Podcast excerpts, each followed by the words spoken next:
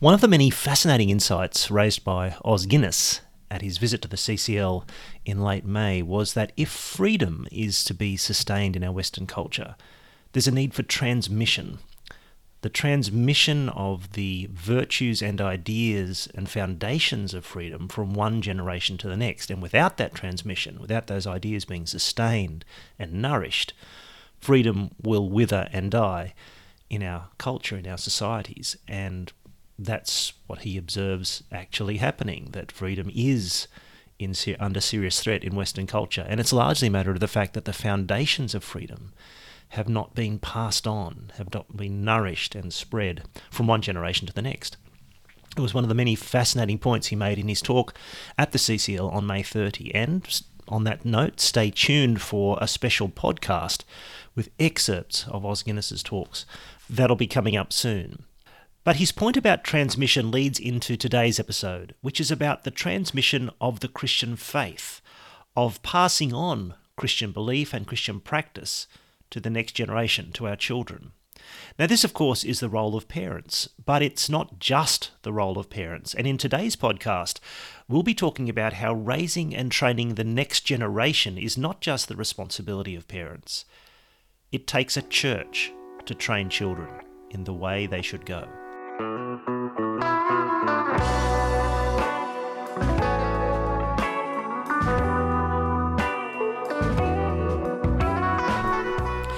I'm Tony Payne, and welcome to the Centre for Christian Living podcast, coming to you from Moore College in Sydney, Australia.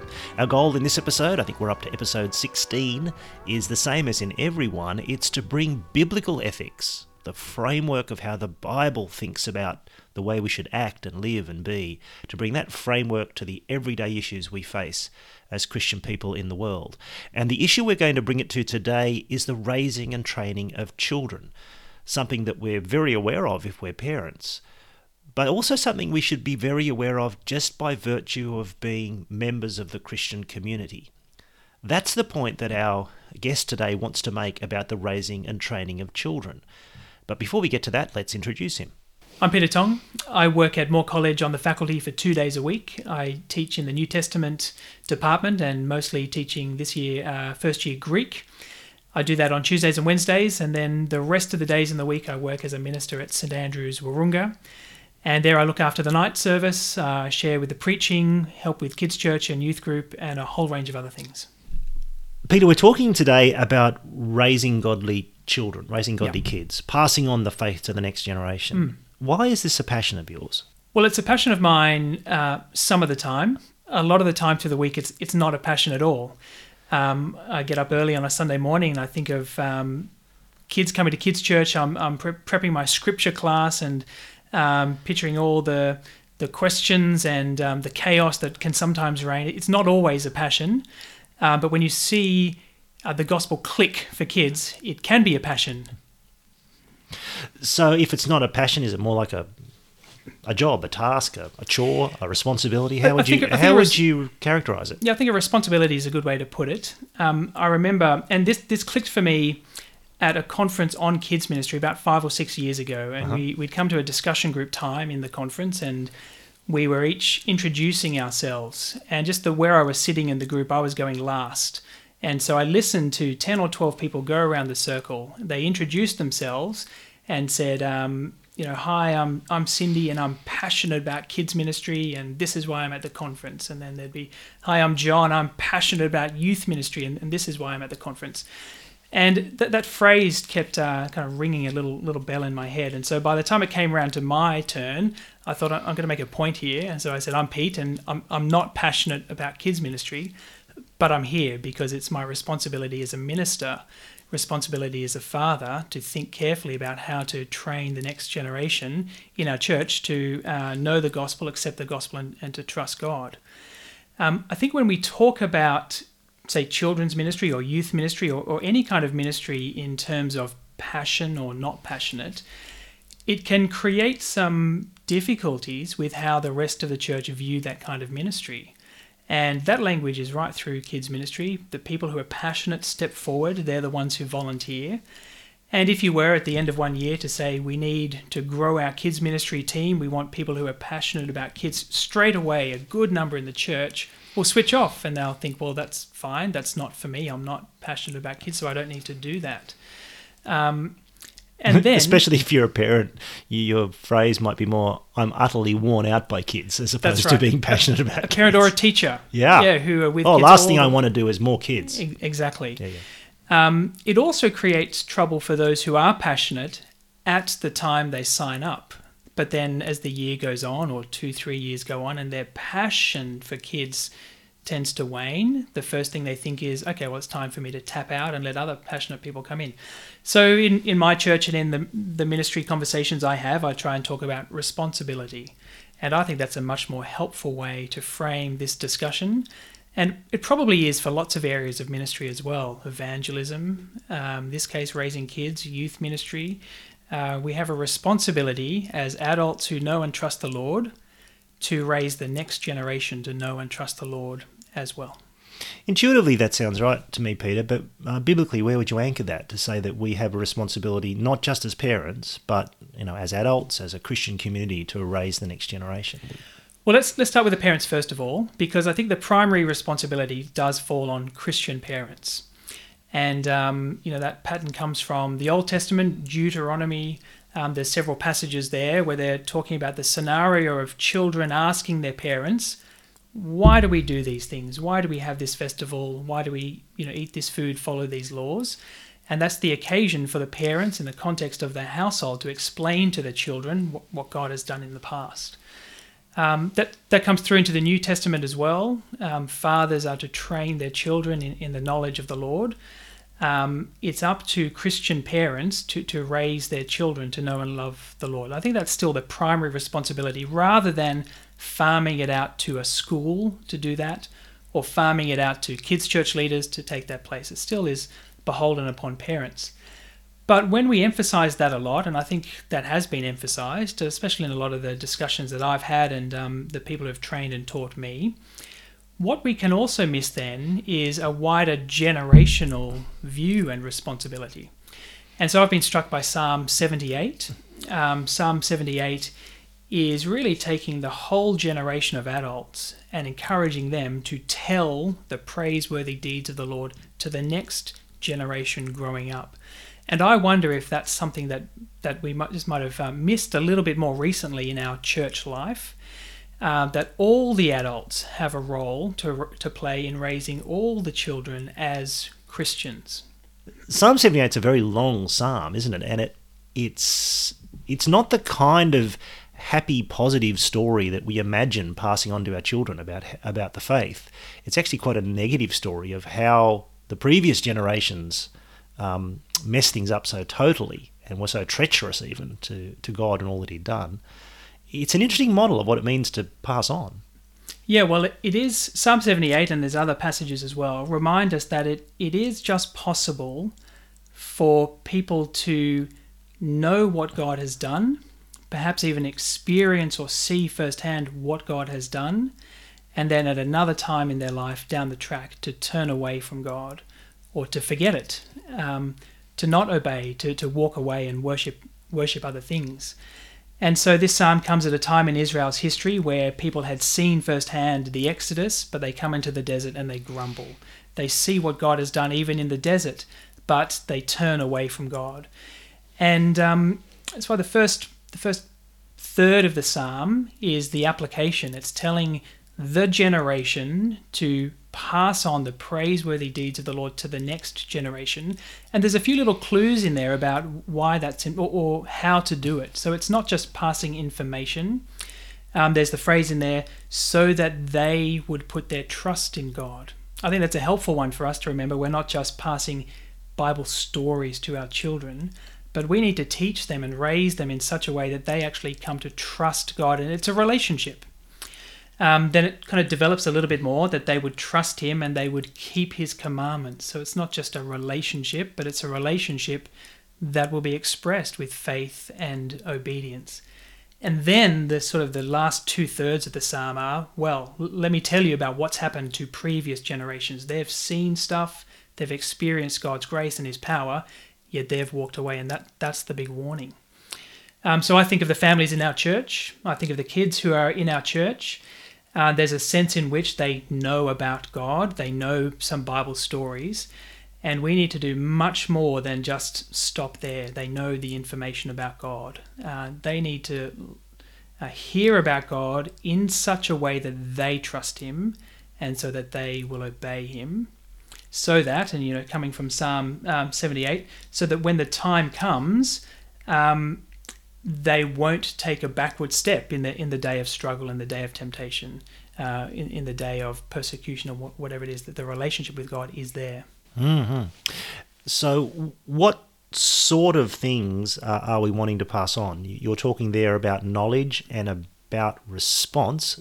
Um, you're passing on a knowledge of the faith, a knowledge of who God is and what He's done, but you're also passing on that this knowledge of faith requires response, requires repentance and obedience. But in concrete terms, what sort of things are we passing on? Well, I think um, fleshing out the idea of that they would trust God. And I think that comes in two layers in the Christian life. Of course, it starts with the gospel, uh, receiving the gospel and coming into God's family, coming into God's kingdom. Many times, though, uh, we can see children become Christians or teenagers become Christians, and then we breathe, breathe a big sigh of relief, and then we sit back and think, okay, our, our main work is done. They've expressed com- some kind of faith in God. Um, and that, that always needs to be the first step. So, explaining the gospel of grace and mercy in the Lord Jesus Christ. But many, um, very often, in God's mercy, He'll give us many, many more years with that individual, perhaps in your family or in your church. It could be decades to come after someone has expressed kind of faith and trust in God through the gospel. So then we think about how do we grow a Christian or how do we help a young person grow in their trust and knowledge of God? And I guess two of the bread and butter ways are learning to pray and learning to read the Bible for themselves. And they'll, they'll go hand in hand, they'll bounce off each other, they'll grow and develop, that they'll interact with each other. But they're probably two of the bread and butter ways that any Christian grows. Uh, we, we know that with adults. Um, it's true for children. We just need to think a little bit more carefully about how to actually apply that in the world of a of a child who's growing and developing at quite a rapid rate at different times. So we've got those two basic areas: learning to read the Bible, learning to you know absorb God's word for ourselves, learning to respond to Him in prayer.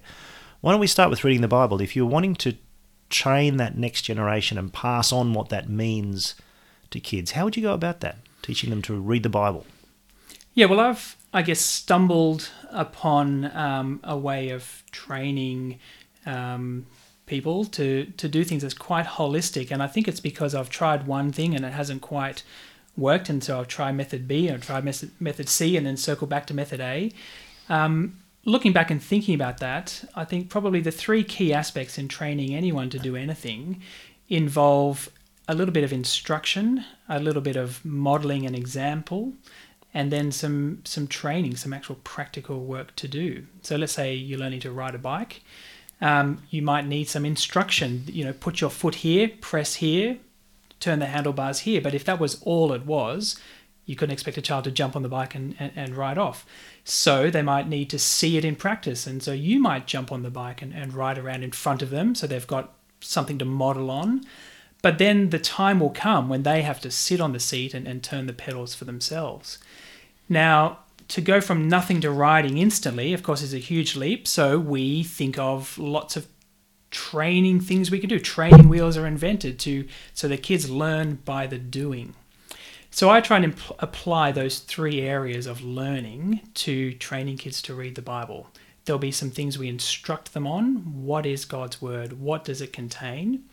But that enough won't motivate really anyone to, to actually get into God's Word. They need um, to see examples of, of other people reading God's Word and feeding on God's Word, being changed by God's Word. Then, when it comes to actually opening up this book, this big book, could be an intimidating book for kids, how do I engage with this? Well, let's give you a tool, a tool that helps you as a child learn by the doing of it.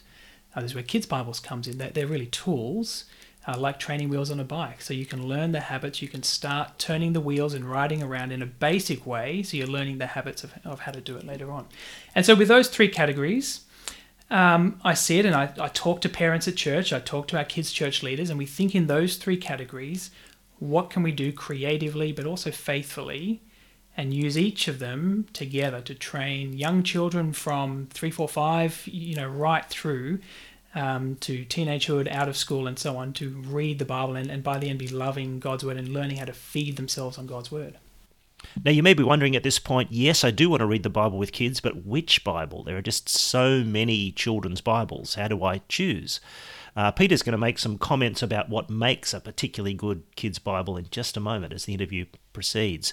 But we also asked him to make some specific recommendations for kids' Bibles that he thinks are good and worth using, and we're going to put those in the show notes for this episode. So go there to see links to some good kids' Bibles. Uh, we're also going to put some links there to some other really useful resources, storybooks, children's books, and so on uh, that you might want to check out as well. And kind of in lieu of a book special this month, that's where uh, you'll find those information in the show notes. Now, if you don't know what show notes are, um, there's a page for each one of these podcasts on our CCL website. So if you go to ccl.moore.edu.au to our website and scroll down a bit, you'll find that this episode, episode 16, is is featured there on the homepage. And if you click that link and go to the, the page for this particular episode and scroll down a bit, you'll find all sorts of information about the episode, including all these links. And you'll also find a transcript of the whole episode. Um, I've been hearing from people that they didn't realize that we did this, but there's a transcript of the whole episode also available on that page for this episode. But back to children's Bibles, I interrupted Peter just as he was about to talk about what really makes for a good kid's Bible. Um, the marks of a good kid's Bible, I think, are ones that keep in mind the whole story of the Bible. So there's a there's a thorough thread of biblical theology running all the way through. And I think this is one reason why the Bible can feel like a an intimidating or foreign book. One of the barriers to Bible reading is actually not being able to con- connect up different stories. And so you dip in one day and you're meeting David and Goliath, you, you dip in the next day and Peter's in a boat. And children can find that really confusing to fit that all together. And some Bibles are so episodic that there's no connection between them. Now, there, there might be a role for them to teach those individual stories, but a good, ki- a good kid's Bible will, will run the thread all the way through, and many, many are doing that. Um, that, that I mean, that's one thing. I think good kids' church, uh, good kids' Bibles as well might build into the into the Bible itself some reflection. So some might have a prayer beforehand. And that's really important because it's training children to pray before you read the scriptures. This is a spiritual book. 1 Corinthians 2 says we can't actually understand God's word without the Spirit. Um, there might be after the story questions that help reflect and apply. And those are the things that take the Bible from just one other book that we read, one other story that children encounter through the week at school or on TV or online, and shows that this book is different. We need to pray to the author of the book, our Heavenly Father, to help us understand. And once we're finished reading, we need to uh, apply this story in a way we don't apply other stories. So, a good kids' Bible will have biblical theological application application that takes it from wherever it is in the scriptures um, within the context of the overarching story of the Bible and the Old Testament, pointing in through Christ, and then applying that in in relevant ways. As you say, it's a parental responsibility. How does a church uh, or a Christian community as a whole exercise that responsibility to help the growing generation learn to read and absorb that story in the Bible for themselves?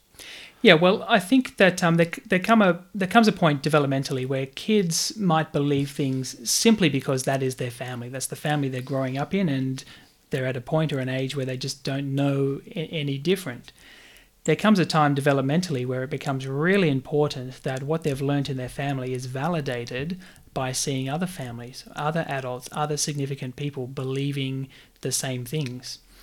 And this is where a wider church family can play a really crucial role in the raising of godly kids. And when I say wider church family, I mean that in the widest possible sense.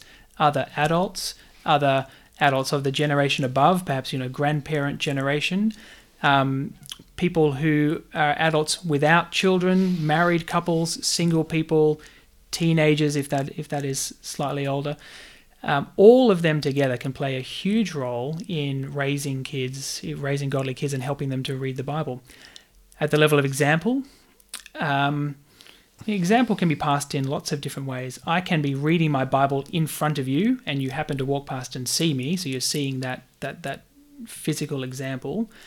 There are other ways I can demonstrate a life lived under the authority of God's word, and that is just as vital as well. So, as you introduce your children to a church community, uh, there you want to have lots of adults, some in the nuclear family, many outside of the nuclear family, who are demonstrating a life lived under the authority of God's word. And then, it, then it's up to the church community to think creatively about how do we uh, make the most of these sorts of examples. So, who's teaching kids' church? Um, are there a variety of people in there? Um, what do we do if children start in the church service for 10 minutes, 15 minutes? What are they picking up from how adults are interacting with each other? What is said from the front? All of that can be used as opportunities to share examples of this broad thing called living under the authority of God's word. When you do social things, when there's hospitality, all are possible opportunities for adults to demonstrate life lived under the authority of God's word for the younger generation. Um, so there's that. There's also there is the, the seeing adults doing it. And so when children walk into church, are they seeing the scriptures as central to whatever happens in the time they're in there? In kids' church, there is the instruction from God's word, and, and so on and so on. I think I'd also say when children see adults relating to one another outside the church gathering, and I don't just mean in the morning tea afterwards, I mean in our homes, in our lives, in our everyday lives, when they see Christian adults engaging with one another and speaking about the things of God, talking about what they're reading, um, applying some aspect or discussing some aspect of the word with one another, um, that presents a very powerful example that this word that we regard as so shaping of every, of everything is actually something that's on our lips all the time. It's not just we something we do in church on Sunday, or even something we might do devotionally at the beginning of the day for ten minutes. It's it's the word that's constantly on our lips. Yeah, and it should be the most natural thing for Christians, one to another, to share what they've read about, thinking about, challenged by uh, in God's Word. And whether it's around a lunch table after church on a Sunday where kids and adults are all sharing the meal, why not be talking about God's Word through the week? Um, sharing with your children, um, oh, I read this this morning and this is how it's going to make a difference in my life. Or I'll be thinking, I'll have this question. I can't quite get to the bottom of it. What, what do you think? Um, all of those are opportunities for modeling. It should be the most natural thing to do. For some reason, this barrier of awkwardness has, has crept up. We like to compartmentalize our faith on Sundays and sometimes even from our children. But they that is the very way in which children learn that some of these powerful lessons about the place of God's word in somebody's life. I suspect it's compartmentalized for us because even in our own heads as as adults, as believing adults, those two stories run in parallel very often. A story where God is sovereign and created the world um, and revealed His word and saves and redeems the world through the Lord Jesus Christ. That story, a story that gives the world a particular shape, and the secular story that we just live and breathe every minute of the day, which is a godless story, a story yeah. where humanity creates its own future, gives value to its own world, creates its own values and actualizes its own self. Yeah. Um, a, a, world in which God is entirely absent is a is a non-factor. That story is in our heads all the time too, and so we flip between the two of them in our heads, and we we get to this we get into this mode where we just live and talk and act as if God is not there. Mm. Um, while all this time, while obviously actually believing that he's there, so we sort of seem to me that we slip in and out, in and out of these streams. Yeah, and, and I guess you could see raising children as um, two competing stories uh, coming through, or raising Christian children. There's two competing stories coming through their minds and hearts. Uh, one has a lot of airplay. It comes through school, online, media, friends. It's the worldly story. And then there's God's story. And we need to work double time to allow that story to have, you know, anything near the airtime that the story of the world, the stories of the world. And um, that's why if we equivocate as parents in living out a life under God's word, what hope can we have, Psalm 78, for the next generation? Um, how will their faith go in times of testing if they see us equivocating between these two stories?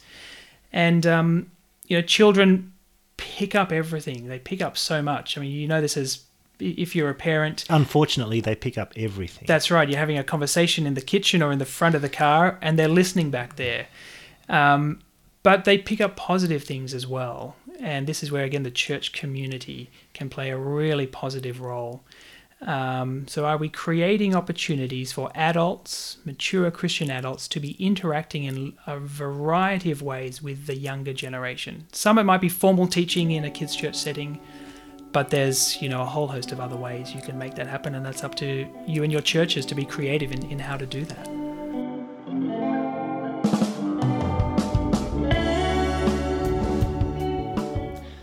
Well, we've ended up talking for quite a while about what makes for a good kids' Bible and how we train children in not only reading the Bible but responding to God's Word. Uh, we need to get on to the other main topic that Peter wants to get to, which is prayer. Before we do that, though, a quick reminder about two things. The first is about our next CCL event coming up on August the 20th called Spirit Inspired Christian Living. Philip Jensen is going to be our speaker. And let me just read you something from the kind of introductory blurb that we've put together about this event.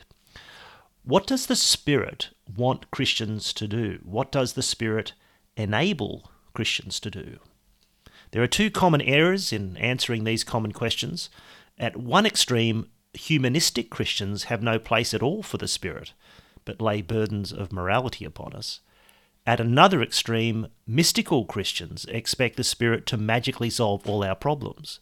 But what does the Spirit inspired scriptures tell us to expect about the work of the Holy Spirit in our lives? It's a really important question. And just putting it like that, you realize it's something that perhaps you haven't thought through as fully as you might have, and that this would be a great event to come to. Philip Jensen is doing a lot of thinking about this at the moment. He's in the middle of writing a book about the Holy Spirit. Uh, and he will speak on spirit inspired Christian living, what it really is, and more importantly, how you can live it on August the 20th at Moore College. And for all the details, go to ccl.moore.edu.au and you can get tickets there and register for the live stream as well. The second quick thing to remind you about is just to remember to spread the word about this podcast. If you've been enjoying uh, listening to these episodes, then there's a couple of ways you can pass on the, the good news. You can rate this particular podcast on iTunes, that helps to surface it and make it more noticeable to others. Or, of course, you can just share it with your friends. Share the link to the podcast on Facebook or by, just send the link by email to one of your friends. Don't keep it to yourself.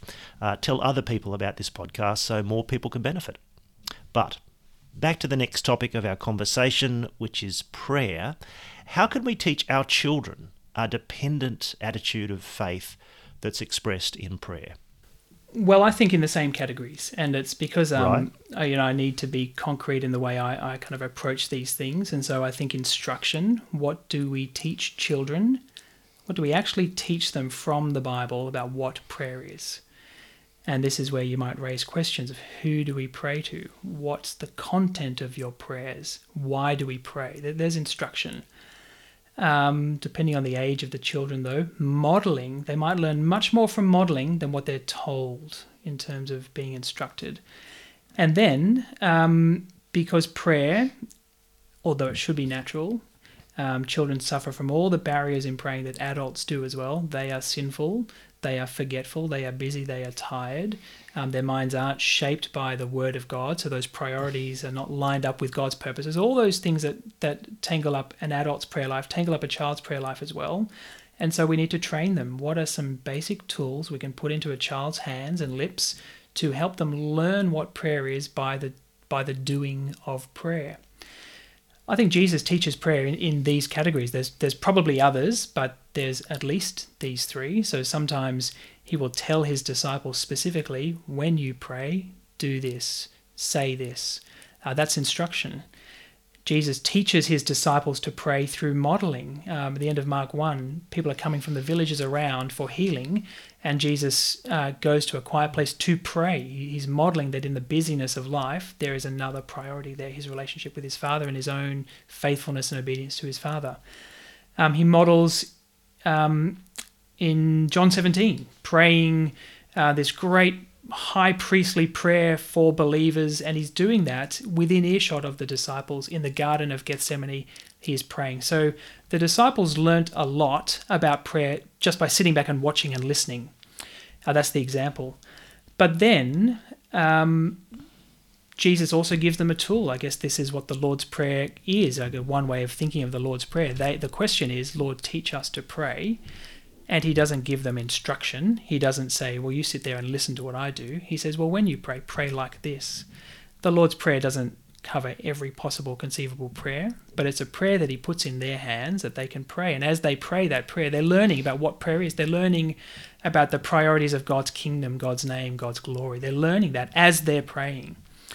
So, thinking about children, um, whether the you know you think of the age of the child, but what are the tools that you can give them? It might be just a basic couple of initials for different topics of prayer: thanks, praise, um, confession, those sorts of things. Um, it might be some prayers that you write for your children, um, that you write for your scripture class. You might write the prayer out because in scripture they may not be used to praying or pray. So here, pray pray this prayer. Um, it might be a little bookmark that you put in with your Bible. That as you've finished reading the Bible story, the bookmark then helps us think about what do we pray for in light of God's word. They're just tools, that's all they are, but they're tools that help children learn by the doing. And as they're doing that, they're watching your example, they're listening to the prayers in church, this is why I think if your church is one that has children in for the beginning or the end or at some point, you need to be really careful about everything that happens in that time. And so if there are prayers within that time, a prayer of confession or a prayer of praise, or even just that introductory kind of welcoming prayer, it all needs to be accessible because if the children are there, they're learning something. Now, are they learning when we're in church, there's a long prayer and I don't get what it means? Maybe. Or are they learning just some of the basic building blocks of what prayer is? They're, they're always picking it up. It doesn't mean that all the prayer within a church service needs to be in that frame of mind because they might go out and then you can pray different kind of prayers. But whenever they're in, you need to have the eye to the example that the children are picking up. So if you decided that a simple model for teaching prayer might be, you know, the old thanks, sorry, please, mm. for example, uh, you could model the prayers that happen in that early part of the church service when the children are there, just model them on that pattern so that it's being reinforced all the time that that's what prayer means. It, it's a response of thanksgiving to all, for all that God has done for us. In other words, it's always responsive. It comes to God acknowledging that we're sinners, and it comes to God trustingly asking for uh, what is necessary for the body as well as the soul, as it says in the a- Absolutely. And when and when a minister does that, or the, or the person leading, does that, it's not condescending to the kids. It's actually loving to them. Um, it's not a quaint way of starting or a cute way. I'll start with this kid's way. It's actually loving to the children. If you're asking for them to be part of church, we need to communicate in ways that they understand.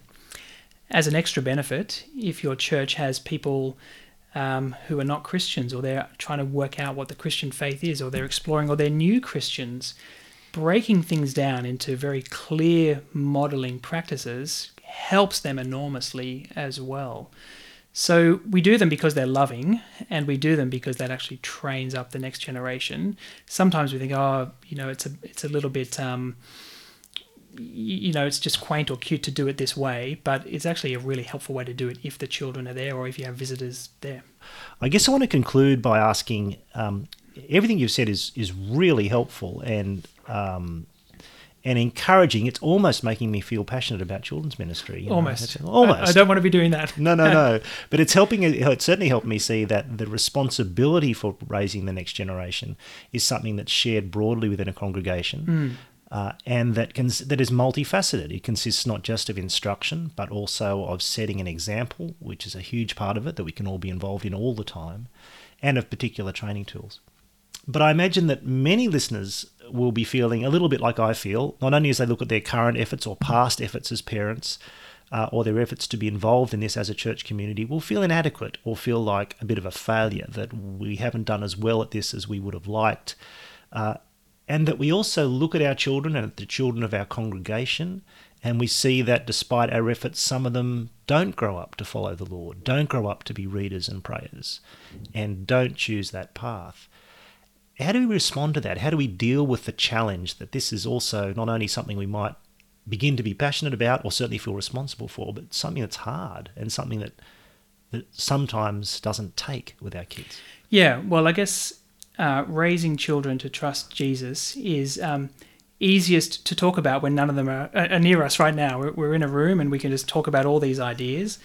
And um, from time to time, I, I, I think through little seminars like this for church, and I can make it. Um, I can get all my best ideas and put them down and present it, but it can be discouraging. Um, so I just when when um, parents feel that or ministers feel that, and ministers realize I've actually left a large part of ministering to my church um, to one side because I've not thought about kids ministry for a long, long time. But actually, that's part of raising uh, the family of God as well. Um, when we get to that point, we need to realize that all ministry is bigger than us. And it's easy to talk about in neat categories. It's easy to talk about being deliberate and intentional.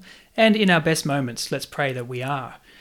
It's important to be. It's Absolutely. important to talk about those things and to think how can we do better in these things. Yeah. But. Yeah. But um, we've got some great models right through the scriptures where God is showing us in His story again and again that He's the one in charge. And if raising children as Christians was as easy as following a, a bunch of steps, even if there was a lot of steps, we would do it um, because we love our kids and we want them to, to be Christians at the end. But this is a spiritual battle. Um, it's one reason why reading the, the scriptures is difficult. It's because the devil wants to take God's word out of a listener's ear. That's what we learn in the parable of the soils. He plucks the seed away. So there's a hmm. spiritual battle here. And so we need to be praying for our children as we read the scriptures with them and train them. Um, we also need to take that bigger step back that Paul does in 1 Corinthians 3 and say, in the bigger picture of the life of a person, um, who is the one that's going to make things grow if they are to grow? And that's, that's of course, God. One might be the, the planter, one might be the waterer. In the end, God makes things grow. And I think that's a really helpful dynamic for us to remember. It takes us right back to full circle. The starting point in any Christian journey is receiving the gospel of grace. Sometimes we can think that, well, the growing as a Christian is where I take over, or where the where I encourage the individual to take over. And yes, we we uh, participate in our own growth as Christians. We want children who become teenagers and become adults to participate in their own growth but it is still by the grace of God through the Spirit. It never ceases to be His work. Never ceases to be His work. And that, that's probably the best place to bring a discussion like this um, to an end because it means that we trust God uh, when it's going well and we never pat ourselves on the back and say, oh, isn't, isn't that great? And when things are not going well, we are continuing to trust God as well. That applies for your own children, but it doesn't take too many steps to apply that to all the people in your network that you're trying to minister to. Um, you might just be planting the seed or watering a seed, but we are relentlessly praying and trusting God because He is the one that makes things grow.